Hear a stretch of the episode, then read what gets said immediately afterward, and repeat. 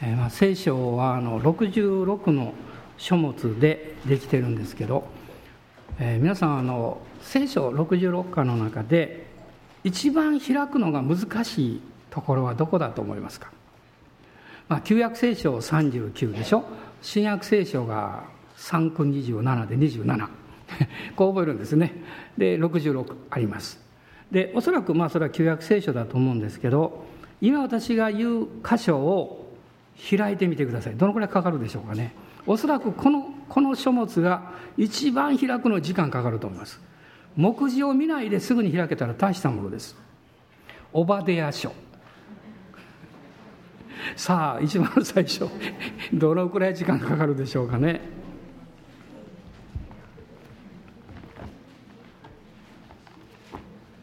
平田手を挙げてください。はい早い。早いですね。はいありがとうございます、えー、別に今日はおばでやしょうからメッセージしません。まあ近いうちにします。はい近いうちにですね。でこうなぜこう時間かかるかっていうと一生しかないんですよね。一生しかない。トリックみたいですね。騙された。もう、えー、一生しかなくって、しかもこの、聖書のねこう開きにくいところにあるんですけどまあ、オバデヤ書っていうのはあの旧約聖書の預言書っていうのは17ありますけど17の預言書の真ん中なんですよ。9番目。初めからも終わりからも9番目です。だからちょっと難しいんですね。で新約聖書には実は一章しかない書簡というか書物が4つあるんですけどご存知ですか？4つ。一つはピレモンへの手紙。それから第2ヨハネの第2の手紙と第3の手紙。もう一つはユダの手紙ですね。はい。今日はユダ書からメッセージします。まああまりこのところから話すことはないんですけど、えー、ぜひ皆さんあのユダの手紙っていうのを開いてください。さあ開けますか。一番覚えやすい方法は黙示録の前と覚えてください。黙示録最後ですからその前がこのユダの手紙なんですね。で実はこのユダの手紙というのはあの、まあ、新約聖書27の書物が、まあ、聖書の聖典として、まあ、受け入れられたんですけど、まあ、その中でも、まあ、かなり遅い時期に受け入れられたんですね。で新約聖書っていうのはあの正式に、まあ、カルタゴ会議っていうのが AD の397年にありまして、えー、その時に、えーまあ、これが新約聖書のこの聖典である、まあ、旧約はもう決まってましたから、えー、それが、まあ、承認されたんですね。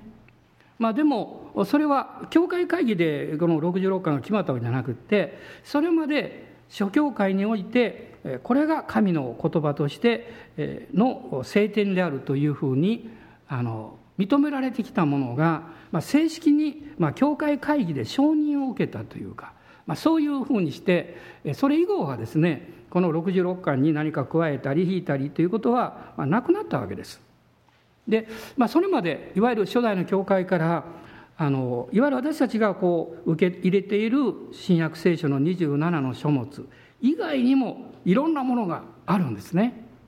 であのえーまあ、3世紀の後半から4世紀にかけてあのエウセビウスという方、まあ、教会史の父と言われてるんですけども、まあ、彼のこう記録によりますと当時ですねまだこの聖典がはっきりこう承認されていなかった時一般に受け入れられてるんですけどいろんなものがあってですねあの区別をこうしにくかった時ですね4種類のこの分類があったというふうに言われています。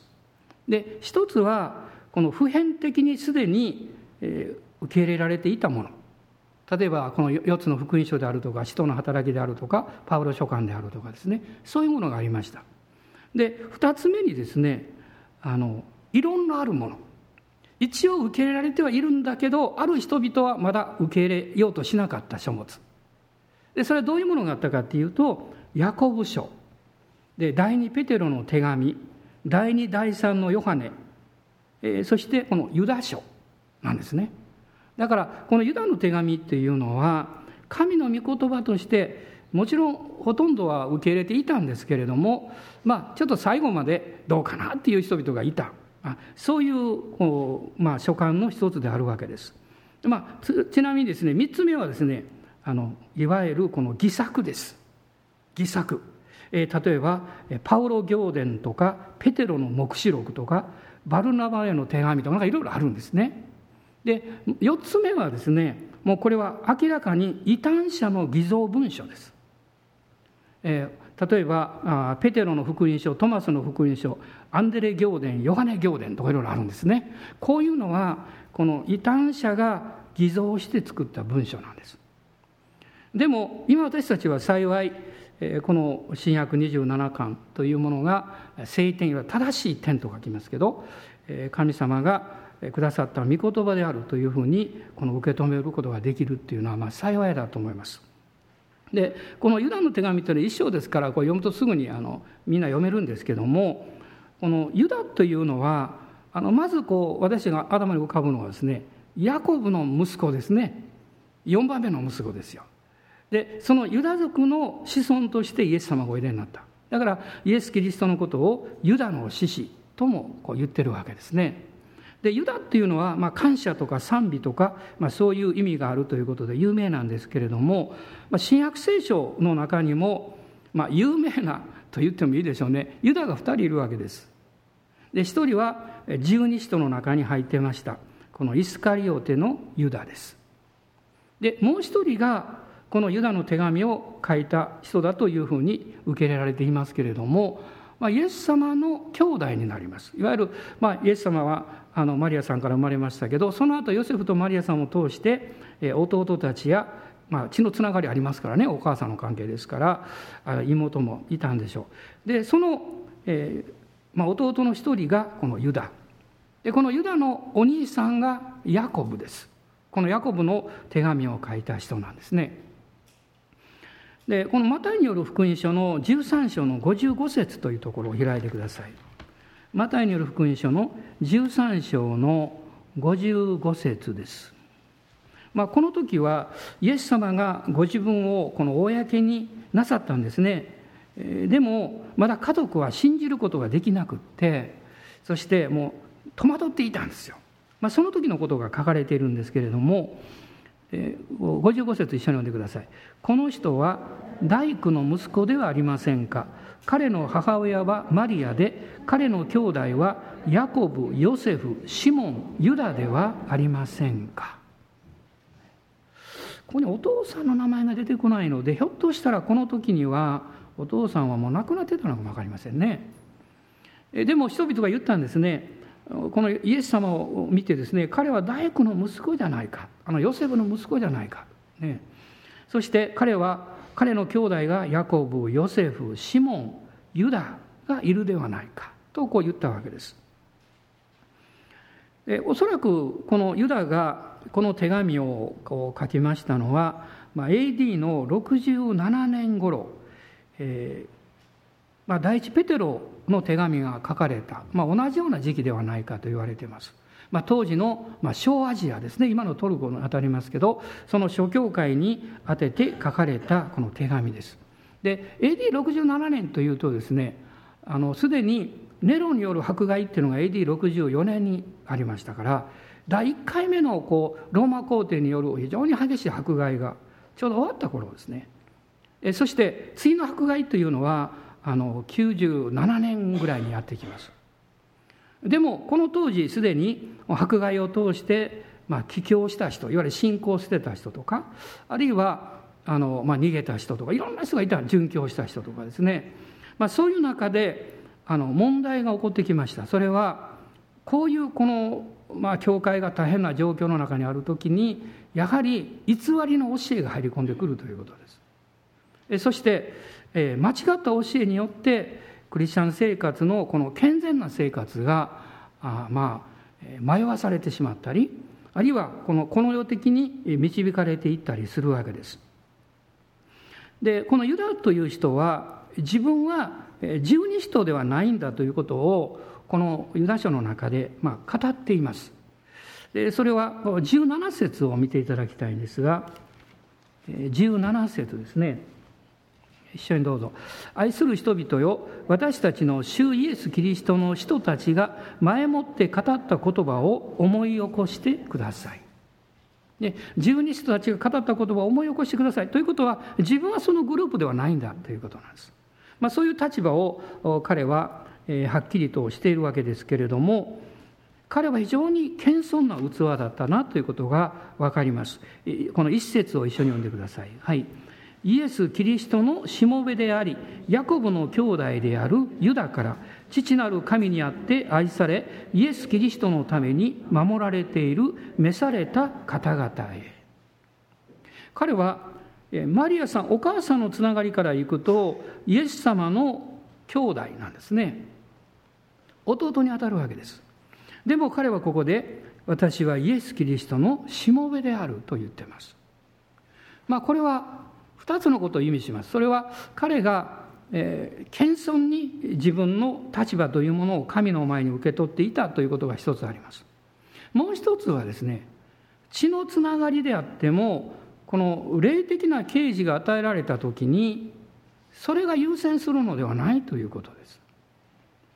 まあ、これはこのユダだけではなくってここに名前が出てきますヤコブの兄弟というこのヤコブも同じように言ってます。イエス・キリストのしもべである。しかし彼はヤコブの兄弟ということをわざわざ入れています。でヤコブという人はこのエルサレム教会のリーダーになった人です、まあ、非常に人々から尊敬されてリーダーシップのある人。なぜその名前を入れたのかということを考えるんですけどおそらくそれはですね、まあ、当時のこの書簡にしてもそうなんですけれどもこの教えにしてもそうですがその教えや書簡がを書いた人がどこから出ているかということ。つまりイエス様から直接十二使徒が教えを受け取りました。そしてその十二使徒の弟子たちがいます。でこういうふうにして、この教えや手紙というものは、いわゆる、神様からの与えられたものであるということを、まあ、確認できる、まあ、筋があるというかね。そういう面においておそらくユダはヤコブの兄弟というヤコブの名前を出すことによってこの彼が書いたこの記した書簡というものが霊的な意味で神様からの権威があるんだということを示そうとしたのかもわからない。ただ単なる手紙ではないんだということです。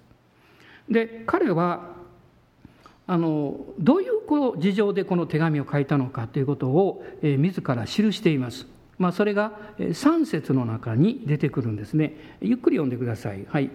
愛する人々、私はあなた方に私たちが共に受けている救いについて手紙を書こうとして、あらゆる努力をしていましたが、生徒にひとたび伝えられた信仰のために戦うよう、あなた方に進める手紙を書く必要が生じました。ここに理由を書いてます。彼は最初ですね、救いについての手紙を書こうとしたようなんですしかしこの小アジアの教会にこのいろんな問題が起こってきているそのことに気づいて彼は信仰のために戦う必要があるその必要が生じたということでその手紙の内容を変えたようなんですね、まあ、こういうこの事情があったということがわかるわけですだからどういうふうな教えがこの小アジアの教会に入り込んでいたのか彼は詳しくこの短い書簡の中でですね例を挙げながらこう語っています。まあ、ざーっと言ってきますとこの5つぐらい内容があるんですね。一つは神様の恵みを芳醇な生活に変えて主イエス・キリストを否定しようとした。これはあの4節に出てきます。イエス様を否定させようとした。そして生活がこう堕落するようにね、道徳的にですねそういうふうな教えが入ってきたということ、7節を見ると公職で不自然な肉欲を追求することを、まあ、是認するというかそれでいいんだというふうな教えが入ってきたまた3つ目には11節にありますが世の富と利益のために生きることを進めるような教えです。こういう考え方が入ってきた。また4つ目は15節にあります。15節ですね。神を恐れず不経験な生き方をするように、まあ、するようにというかそうさせるような考え方が入ってきた。そして5つ目ですね。この19節に5つ目のことが出てきます。それは分裂が教会に起ころうとしていた。でこの教えというものはですねえどういうふうな影響を与えるかっていうと教えはその人の考え方を変えるんです。つまり私たちが自分の人生どう生きているかどう生活するかっていうのはその人の考え方が土台になってます。だから間違った教えを聞いても考え方が変わらなかったら別に何の害も受けないんです。しかし間違った教えあるいはあの悪意のある教えというのはですねその人の人生を変えるためにその人の考え方を変えます、まあ、まず典型的なことはその人が自分自身の価値を見失ってしまうということです。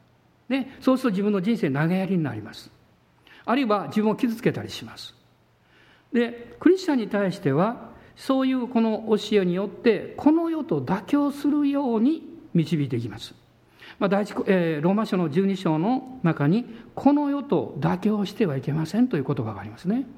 むしろ私たちは、えー、心の一心によって自分を変えなさいと言っています。つまりそれは私たちの考え方が毎日毎日もちろん精霊の助けによってですけどもリニューアルされる必要がある。考え方が新しくされる必要があります。皆さん今日あの青年たちの証を聞いて聞く前と聞いた後では変化があったんじゃないですか？ああそうだな素晴らしいなと思ったでしょう。あ本当に？神様の愛と真実が実際あるので青年たちのこの考え方にこれからの生き方に大きな影響を与えたんだなということを聞くことができたと思います。そういうふうにですね間違った教えは逆に私の考え方を予的にします。自分中心的にしますそして、まあ、自虐的にします。いわゆる自分をこういじめたり、この自分の価値を過小評価させようとします。あなたがもし立派な生き方、いわゆる立派という意味は、この外側で見た目がいいという意味じゃなくて、健全な生き方をしようとすれば、あなた自身の本当の価値を知る必要があります。例えば皆さんが家の中で物を置くときにですね、無意識のうちに大事なものほどその場所は違うんじゃないですか。ね、大事なものは大事なものが置きたいという場所に置いてるはずです。でまあ、ある意味で、まあ、どうでもいいということはないんですけど、まあ、多少いいかなっていうものは、まあ、間違って蹴飛ばされても 大丈夫とかですねあるいは落っこちて壊れてもいいだろうとかそういうとこ置いてると思います。それは私たちの人生もそうですよ。あなたの人生をどういう価値観の上に置いてるかということによってあなたは自分の自分自身の人生の取り扱い方が変わってくるわけです。でユダはですねそれじゃあ健全な霊的生活のためにどういうことが必要なのかということを、この20節と21節の中で語ってるわけです。まあ、今日はこのところにこうポイントを置いてですね3つのことをお話したいと思っています。で20節と21節一緒に読んでください。はいしかし愛する人々よあなた方は自分の持っている最も清い信仰の上に自分自身を築き上げ精霊によって祈り神の愛のうちに自分自身を保ち永遠の命に至らせる私たちの主イエス・キリストの憐れみを待ち望みなさい。まあ、この中でユダは、まあ、3つの重要なことを語っているように思うんですね。まず一つは20節にありますが最も清い信仰の上にという言葉です最も清い信仰これは私たちが作り上げることのできない信仰です。ということはイエス様を信じた時に聖霊なる神があなたのうちにおいでくださってあなたの霊の中に信仰の命をくださる。それによって与えられる信仰です。ですから精霊があなたのうちにおいでになる時にあなたは精霊によって告白します。イエスは主である、ね、第一コリントの12章を開いてください。コリント人への第一の手紙の12章です。12章の3節。3節。306ページですね。一緒に読みましょう。ですから私はあなた方に次のことを教えておきます。神の御霊によって語る者は誰もイエスは呪われよと言わずまた精霊によるのでなければ誰もイエスは主ですということはできません。アーメン。私たちが信じる神様は語る神なんです。あなたのうちに精霊がおられて信仰が与えられるとあなたは語ることができるんです。偶像は語ることができないんですよ。これは偶像の特徴なんです。でも誠の神は精霊様を通して語られるんです。その第一のことはイエスは主であるということです。語るっていうのはどういうことなんでしょう？例えばあの、えー、私がですね朝起きてあ今日は遊園地に行こう。って、まあ、この年ですから普通は行きませんけど。まあ孫を連れて遊園地に行こうと私言ったとします。その瞬間に私の目の前には遊園地のイメージが浮かんできます。ね、あ私が今日はあの、まあ、マクドナルド行って何か食べようとか言ったりします。するとあの有名なマークが浮かんできます。つまり語るということはあなたの前にその語ってる内容をクリエイティブにするわけです。あるいはこのイマジネーションですねこう想像力が働いていきます。そして目標が見えてきます。まだそこに行っていないのにそれを食べてもいないのにもうそれを味わったかのような体験をある程度させてくれます。ですから語るっていうことはすごく大事なんですよ。もし皆さんがこの礼拝が終わってですよ、まあ、メッセージがどうであったか関係なくですね今日の礼拝恵まれたねって言ったら心があったかくなります。別に言わせようと思って言ってんじゃないですよ。じゃないんですけどでもねもし帰りにですよ。今日は面白くなかったよって言ったらあなたの心はダウンします、ね、つまり私たちがどういう経験をしたかということ以上にそれによってどう語ったかということが結論を出すんですよ。結果を出すんです。この精霊によって私たちが信仰が与えられる時にイエスは主であると告白します。その瞬間に実は精霊の助けによる刑事が働くんです。刑事が働きます、ね、何か見えてくるんですね。どういう内容が起こってくるかって言いますとまず一つのことはイエス様が救い主であるという信仰がはっきり分かるということです。イエス様が救い主である。例えば私は時々ですねあのイエス様を信じますかってもうあの決断あの決断しますかってこう聞く場合があるんです。するとですねある人は「いやまだよく分かりませんから」とかいろいろ言うんですね。もっと分かってからって。でもこれはまあ体験しないと分からないことですけども分かってからと言ってる間はいつまでたっても分かりません。大事なことは理解できるかどうかではなくってあなたが願っているかどうかなんです。願っているかどうかです。だから私よくわからないけどイエス様を信じたいと思っているので信じますって言ったらその瞬間にイエス様は分かってきます。これはそのイエス様という方救い主という方は私たちのこの人間的なこう知性の領域で理解できるものじゃないんですね。その信じる決意と信仰告白は別の領域いわゆるこの信仰の領域に私たちをいっぺんに入れてくれるんですね。でこのヨハネによる福音書の1章の29節を見ていただきたいんですけれどもこの1章の29節というのはバプテスマのヨハネがイエス様が洗礼を受けに来られた時にねバプテスマのヨハネに洗礼を授けてほしいというふうに来られた時にヨハネがイエス様を見て言った言葉なんですね。これ29節です。一緒にどうぞ。その翌日ヨハネは自分の方にイエスが来られるのを見ていった「見よ世の罪を取り除く神の子羊」このバプテスマのヨハネのお母さんはエリザベツと言います。彼のお父さんは祭司でそしてイエス様を身ごもったマリアの親戚になります。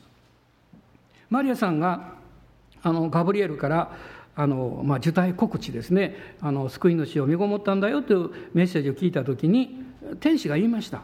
あなたの親類のエリザベツも今まで赤ちゃんがいなかったんだけど、ね、その精霊様によってもう身ごもって6ヶ月になっていますよと言いました。それを聞いたマリアは早速立ち上がって、ね、その聖書には立ち上がってという言葉があるんです。自分の考え方の中で悩んでいないで決心して立ち上がってあのナザレからユダの産地ですからずっと南の方ですよ。そこまで彼女はもうおそらく走りながらまあ可愛い13歳ぐらいの女の子です当時マリアさんはね。もう走りながらエリザベスに会いに行くわけです。そしてエリザベスに会った瞬間にね彼女は本当に精霊に満たされます。エリザベスがもう主が語られた言葉を信じた女はなんと幸いでしょうってこう言うんですね。もうマリアは精霊に満たされてそして主を賛美します。ですからその後でまずエリザベスがヨハネを生むわけです。バプテスマのヨハネ。おそらくこのバプテスマのヨハネは小さい頃ですね実は私の親戚のあのマリアさんの息子さん長男さんはね本当は救い主なんですよと聞いたのかも分かりません。でもいくら聞いてもですよ人間性の考え方はそれを受け入れることできません。できない。全く知らない方がいいかも分かりませんかえって。知っている方が信じるのが難しいんです。だからイエス様の兄弟として生まれたこのヤコブとかユダとかシモンとか彼らにとってはですねまさか30年間一緒に生活まあ彼らは後ですから30年じゃないですね。まあ20年かね。27年か分かりません。その間一緒に生活をした兄貴が救い主だなんてそんなもの信じられないよって。そう思うのは当然だと思いますよ。ということはバプテスマのヨハネもこの自然にイエス様を見てこう告白したわけじゃないんです。彼はイエス様を見た瞬間に精霊が働かれたんですよ。精霊が働かれた。そして「見よ世の罪を取り除く神の子羊」と言ったんです。まあ、ここにはイエス様のなされる、まあ、2つのことが描かれているんですけどもそれは神の子羊。つまり神ご自身であるということ。もう一つはイエス様のおいでになった目的は世の罪を取り除くという働きであるということ。これをですねこの短い言葉の中でヨハネは宣言するわけです。これはまさに刑事です。あのペテロがイエス様にあなたこそ生ける神の御子キリストですと告白したのも刑事によるんです。あなたが今日イエス様あなたは神の御子であり私の魂の救い主ですと宣言するのは刑事によるんです。あなたの生まれつきの魂や知性は反抗します、ね、なかなか素直に受け入れることは難しいです。しかし精霊の助けがあるとそうすることができるんですね。第二コリントの5章の16節と17節を開いてください、まあ、このような、まあ、理解のあり方というかそのことをパウロは非常に分かりやすく語っています。この5章の第二コリントの5章の16節です。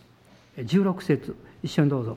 ですから私たちは今後人間的な標準で人を知ろうとはしません。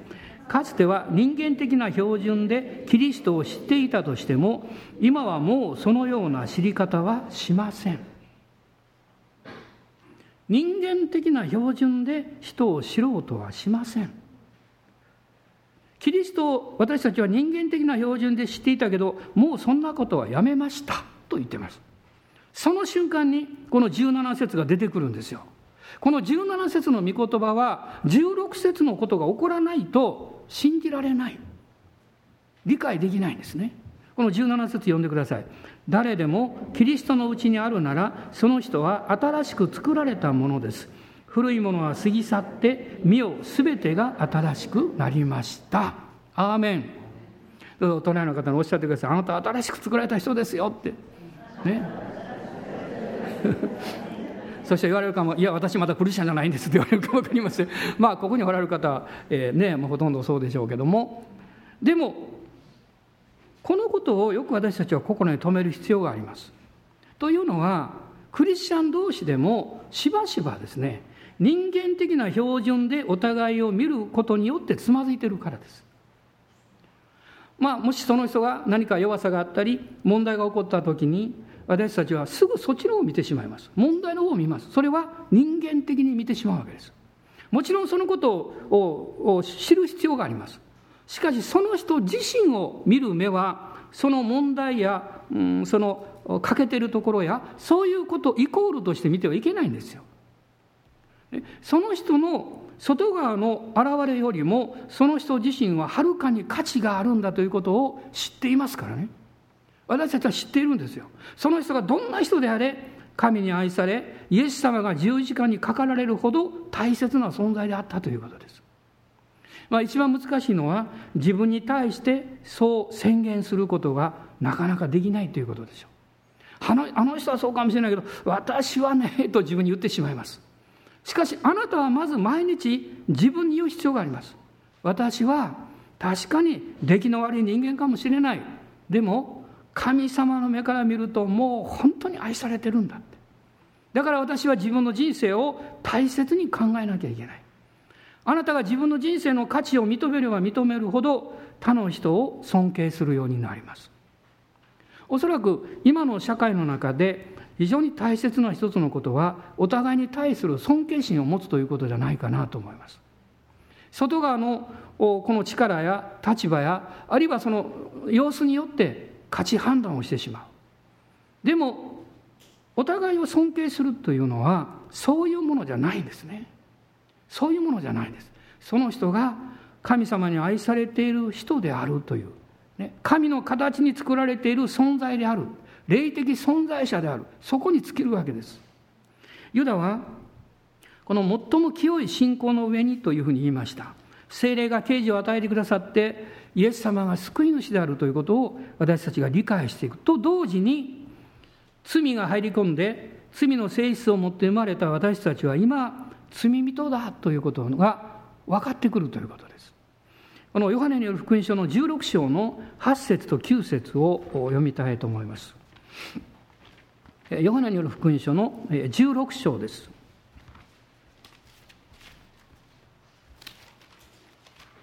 16章の8節と9節。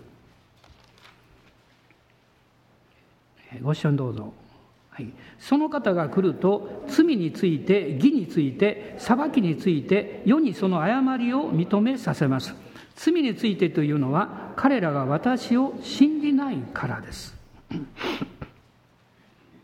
まあ私もこの教会に行ってですねそしてイエス様を信じてあの、まあ、多くのことが変えられたんですけども一つの理解の変化が起こったのはですね、えー、罪と罪意識の違いです。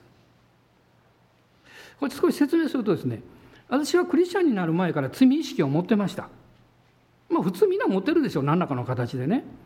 あの外側がよくっても内側に悪いものを持ってるとかですねあるいは自分の悪い習慣をなかなかやめることができないとかねな罪意識を持っています。でも罪意識というのはですね実は私たちの、えー、行いとか生活のこの、まあ、連なりというかねそれと関係があります。でも私が罪人であるというのは罪意識があるから罪人であるのではなくてもっと高い基準があるんです。つまりそれは作り主である神様から離れて自分中心に生きようとしているという生き方なんですね。それはクリスチャンになるまでは罪だと思いませんでした。でむしろ立派なことだと思ってました。自分のことを自分でやるんだから立派なことだって。でもイエス様を信じた時にあそうじゃなかったんだと思いました。私が作り主である神様から離れて生きようとしている生き方こそこの罪意識が生じてくるこの原因であったんだということも分かりました。それを聖書は不法と言ってます。ダビデはこの、えー、そのことをですね、まあ、使徒行でごめんなさいローマ書の4章にもパウロは言ってますけども不法を許された者は幸いであると言ってます。不法を許されその戸が覆われた人たちは幸いである。イエス様を信じるということはですからあなたの意識あなたの、えー、理解できる領域において十字架において罪が償われたということをあなたは知りますけどもしかしそれ以上に実はあなたがまだ理解し得ていない領域において神との和解が与えられるんです。神様救い主である神様とあなたの和解が与えられるんです。ロマ人の手紙の5章の一節を開いてください。ロマ人の手紙の5章の一節です。271ページ一緒に読んでください、はい。ですから信仰によって義と認められた私たちは私たちの主イエス・キリストによって神との平和を持っています。神との平和っていうのは実は最初はわからないものなんです。後で気がつくんです。ね、そのイエス様を信じてああ私は罪許された。ね。そのその時はですねあああんな罪もこんな罪も許された。ということを考えてます。しかし実はそれよりももっと大きな罪が許されたんです。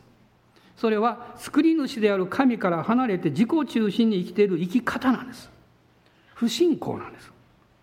そのことが許されたということに気がついた時にああなるほど。それで私の心の良心の中に平和がやってきたんだなと気がつくんです。ただ単に罪意識が許されただけではなくって神との平和が与えられたことによってあなたの心の深いところに平安がやってくるんです。これは永遠に変わらないイエス様につながっている間永遠に変わらないところの神様からの大きな祝福なんです。ということはですねクリスチャン生活の中で私たちが目覚めてくることは一番罪の中心の本質はあれこれという行いよりもですねもっとそれ以前にある不信仰だということが分かります。神様というお方を信頼しないことえー、ヨハネによる福音書今開いてくださってるでしょうか、えー、8章の24節をあごめんなさい。まだ開いてない。今ローマ書開いてましたね、えー、8章の24節を読みたいと思います。ヨハネによる福音書の8章の24節。えー、ご支援どうぞ。はい。それで私はあなた方が自分の罪の中で死ぬとあなた方に言ったのです。もしあなた方が私のことを信じなければあなた方は自分の罪の中で死ぬのです。ここでイエスもおっしゃいました。あなた方が罪人だから死ぬんであればあなた方の責任ではないんだって。だってそうでしょ私生まれたというから罪人なんですから。なんで私の責任なんですか？でもイエス様はこうおっしゃったんです。私を信じないことが罪だとおっしゃったんです。それはイエス様によって私たちの罪が許されるだけではなく私たちの人生が変えられる。この素晴らしい神様の贖いの見業というかそれを信じないこと。それを行ってくださったイエス様を信じないことが罪なんだとイエス様もおっしゃいました。この8章の同じ32節を一緒に読んでください。32節、はい。そしてあなた方は真理を知り真理はあなた方を自由にします。この真理というのはイエス様が救い主である。私の人生の贖い主である。私の罪を神の見舞いにおいても完全に許してくださった方だということが分かることなんです。自由になるっていうんです。罪の力は私たちが目に見えないところで私たちの人生を縛っています。そして惨めにしています。あなたを不自由にしています。イエス様は真理はあなた方を自由にすると言いました。そしてイエス様は私が真理であるとおっしゃいました。イエス・キリストがあなたの人生の真ん中に入ってこられた時にあなたの人生は解放されていきます。自由にされていきます。その時何が起こるんでしょう。もう一つのこのユダが言ってる二つ目のことがあります。自分自身を築き上げなさいと言ってます。どうも今日は最後まで話しそうないですね。もうちょっとちょっとだけで終わります。また続きを。いつもこんな調子でやってますけど。あの意図的じゃないですよ。もう本当に、えー、ちょっと時間が足らないですね。この20節もう一度見てください。清い信仰の上に自分自身を築き上げなさい。これ別の言い方をするとですねあなたの人生というものをあなたがどう理解しているか。つまりそれがあなたのセルフイメージなんですね。あなたの人生をどう考えるかということ。そのあなたの人生をどう考えるかという基盤が神から離れた立場でそれを考えているとどう考えても自分中心にしか考えられないのでいつも最終的にはやっぱり自分はダメやなってこうなるんです。でもあなた自身をの人生を考える土台があなたではなくってあなたを愛してくださっている神様の約束の御言葉の上に立つとああ私は愛されているんだって。私には人生の役割があり私は神様に喜ばれる生き方ができるんだということですよ。このユダはそうこう言うんですね。自分自身を築き上げなさい。そのままじゃいけない。築き上げるというのは立て上げるということなんです。まあ、最近私はある、えー、記事を読みましてあ本当にこうそうだなと思いました、まあ、アメリカの女性の実業家なんですけどもあの、えー、ある事業を立て上げた方ですね。で彼女はですねその事業を立て上げるために1日16時間働いたんだそうです。その結果燃え尽き症候群になったんだそうです。で彼女は警鐘を鳴らしています。今世界中ほとんどの国においてこの燃え尽き症候群というのがですねもう蔓延している。日本もひどいですけどね韓国はもっとひどいですよ。本当に大変だと思います。いろんな面においてこう競争心がありますね。中国も今そうですね。もうもちろんアメリカはそうです。何か自分の手を緩めたらその間に誰かに自分のポストを捉えてしまうようなねそういうような激しさがあるんですよ。でも彼女はその燃え尽き症候群になった時に目覚めたんだそうです。そして面白いことを言ってました。私は、えー、成功というイメージが変わったその人生において成功するということの今までは2つのものを考えてた。富と権威。権力ですね。これが成功なんだと。しかし第三のものがあるということに私は目覚めたっていうんです。何かっていうとですねそれは健康な、まあ、自分の体の健康と健全さそして知恵だというんです。その知恵というのは自分の中にある良いものに考え方を結びつける力だと彼は彼女は言うんですね。そしてその時に私たちの持っている知恵とか洞察力とかそれから理解力とかそういうものがその、えー、もっと出てくるようになる。そうするとですね創造性です。いわゆるイマジネーションじゃなくてクリエイティブな、ね、そういうものが内側から与えられるんだまあ、こういうことを言ってるんです。私は、まあ、その人がクリスチャンかどうか知りませんけれどもこのまさに福音が語ってる、まあ、一番中心じゃないんですけどその外側の部分ですねそうだなと思いました。健全な生活心の健全さあるいはこの私たちの人格健康も含めたですね健全な生活がなかったら富と名声あるいは権威というものが与えられてもそれは決して成功者ではないんだと思います。そして彼女はこういうんですね。知恵があれば私の人生に毎日、えー、感動を見出すことができる。その感動を発見する力っていうのは小さなことの中によるおける喜び。小さなことにおける素晴らしさを発見する力。それは私たちがやはりへり下っていかなきゃいけないんでしょうね。でインタビューの中でこう質問されてました。それではそれをそうなるためにはどうしたらいいんですかって。ね。えー、面白いことを彼女は書いてました。第一歩。第一歩は30分余分に睡眠をとってください。と書いてました。30分。それはあの長く寝ればいいって意味じゃない。そうじゃなくってあのあなたの睡眠にあとプラス30分休みを取ってください。まあ、うちの娘なんかもそうですけど今ね夜中、えー、よく起こされてなかなかね子供小さいですから、ね、そういう方もいらっしゃるでしょうね。えそういう人は昼間のスケジュールを工夫してたとえ20分でも休む時間を取ってくださいって。あなるほど。具体的だなと思いました。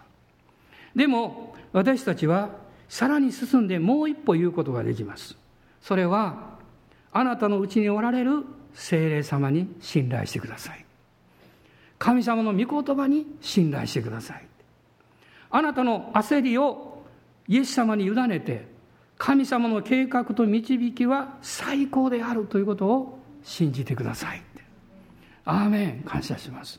そういう生き方がこの聖霊様に信頼していく生き方の中で生まれてくるわけです。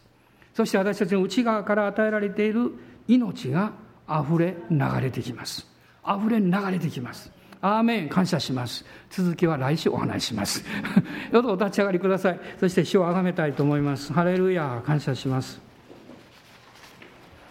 アーメン。感謝します。ハレルヤ。今主をあがめましょう。アーメン。ハレルヤ。いろんな私たちのやらなきゃいけない責任とかまた厳しい部分いろんなものがあると思いますけど私たちはもう一度イエス様に委ねてリラックスしましょう。神の御言葉の真実さに委ねて主からの安息の中に憩いましょう。アーメン。ハレルヤ。そのために大切なことがあります。それは主の見舞いにへり下ることです。へり下ることです。私は今朝心を探られました、ね、ひょっとしたら私は目にえ自分で気づいていない傲慢さがうちにあるのかもしれないと思いました。そして自分で意識したわけじゃないんですけどその悔い改めで祈りをしました。主よもし私が自分でも気が付いていない高慢さや傲慢さがもしありましたらいやきっとあるんでしょう。それを許してくださいと言いました。そうするとすっごく楽になりました。ということあったということでしょうね。きっとね。気が付いてなかったんですけど本当に楽になりました。心が癒された感じがしました。今はもう本当に忙しさやあるいは何か手を休められないだけじゃなくて心も休むことができない。そういうこの風潮というか流れがこの世の中に蔓延しています。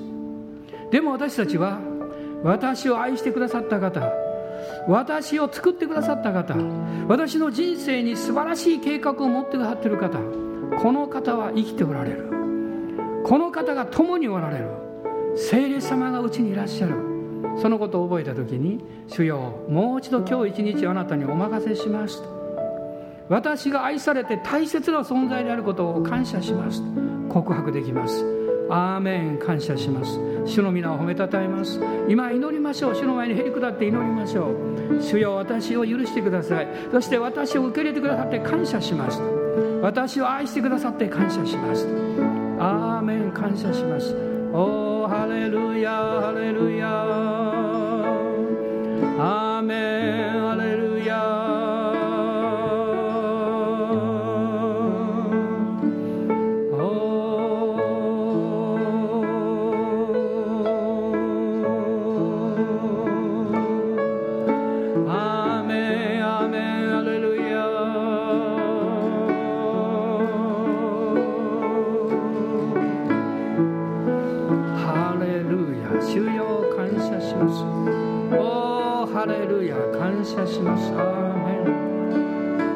ン聖なる信仰。その上に自分自身を築き上げなさいとユダが言いました。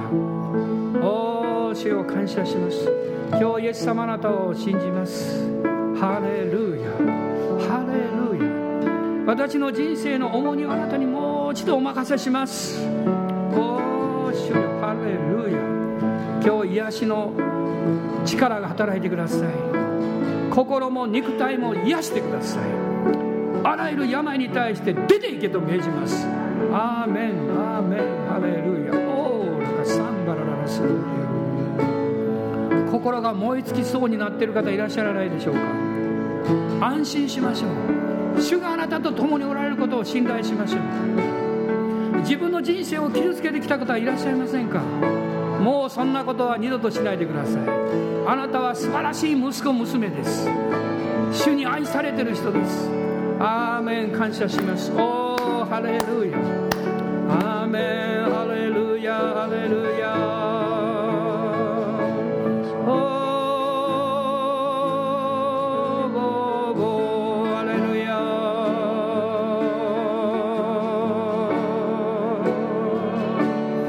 今世の中の人も気づいています。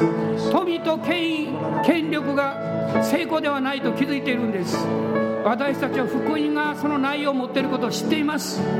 全てがイエス・キリストの中にあります。アーメンハレルヤ。オーリがハンダララシャラバラララサンビリビリビハバラララスローリア。オーリビリハンバラララサンダリガラララスローハレルヤ。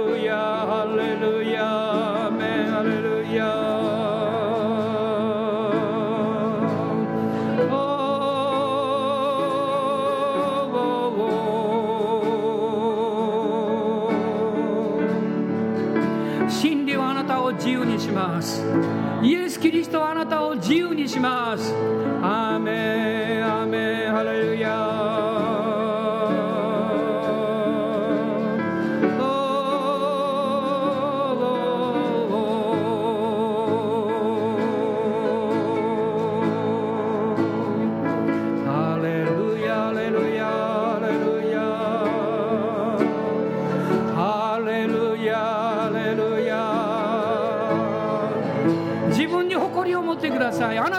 されてる人だからです。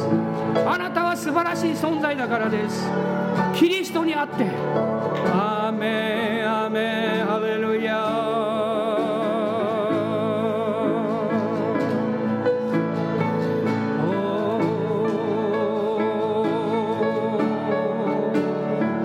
おー。主を癒してください心の傷を癒してくださいおー。主よ自分を責めているところから解放してください。おー主よハレルヤ。ハレルヤ。主は癒し主でいらっしゃいます心も体も癒してくださいました。アーメンアーメン。ハレルヤ。あなたの愛をたくさん受けます。神の愛が精霊によって注がれているからです。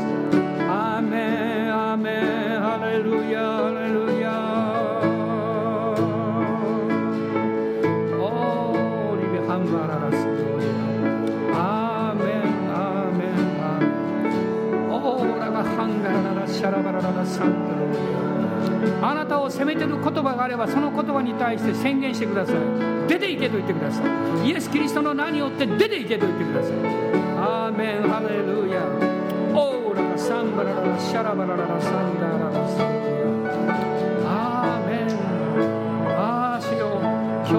日感動の一日を与えてくださって感謝します。おおハレルヤハレルヤオーリがハンバラララサラバララ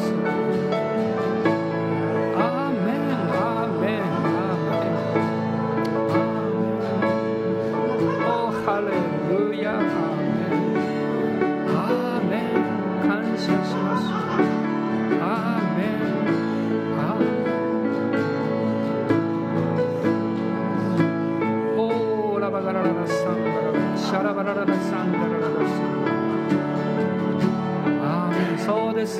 あなたは愛されているんです。アーメン。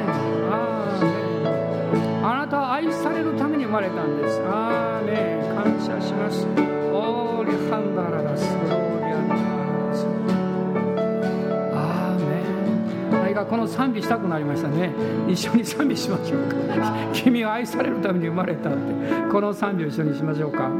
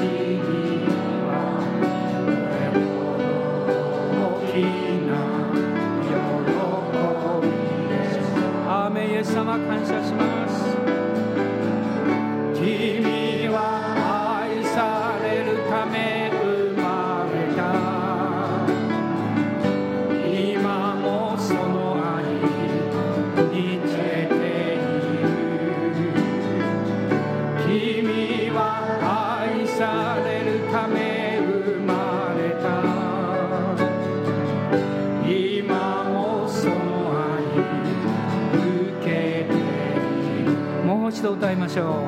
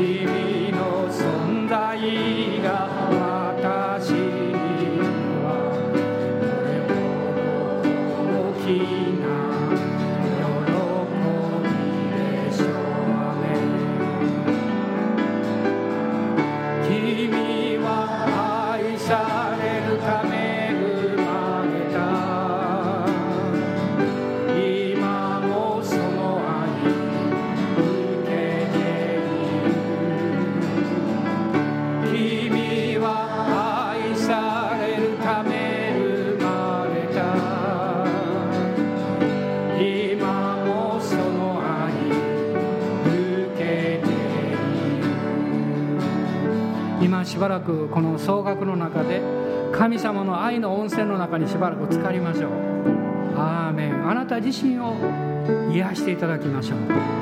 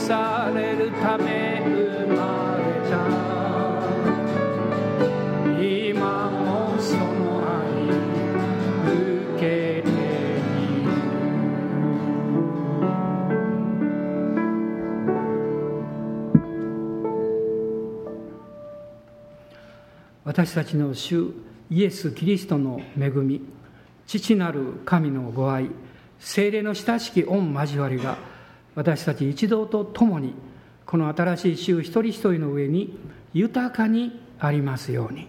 アーメン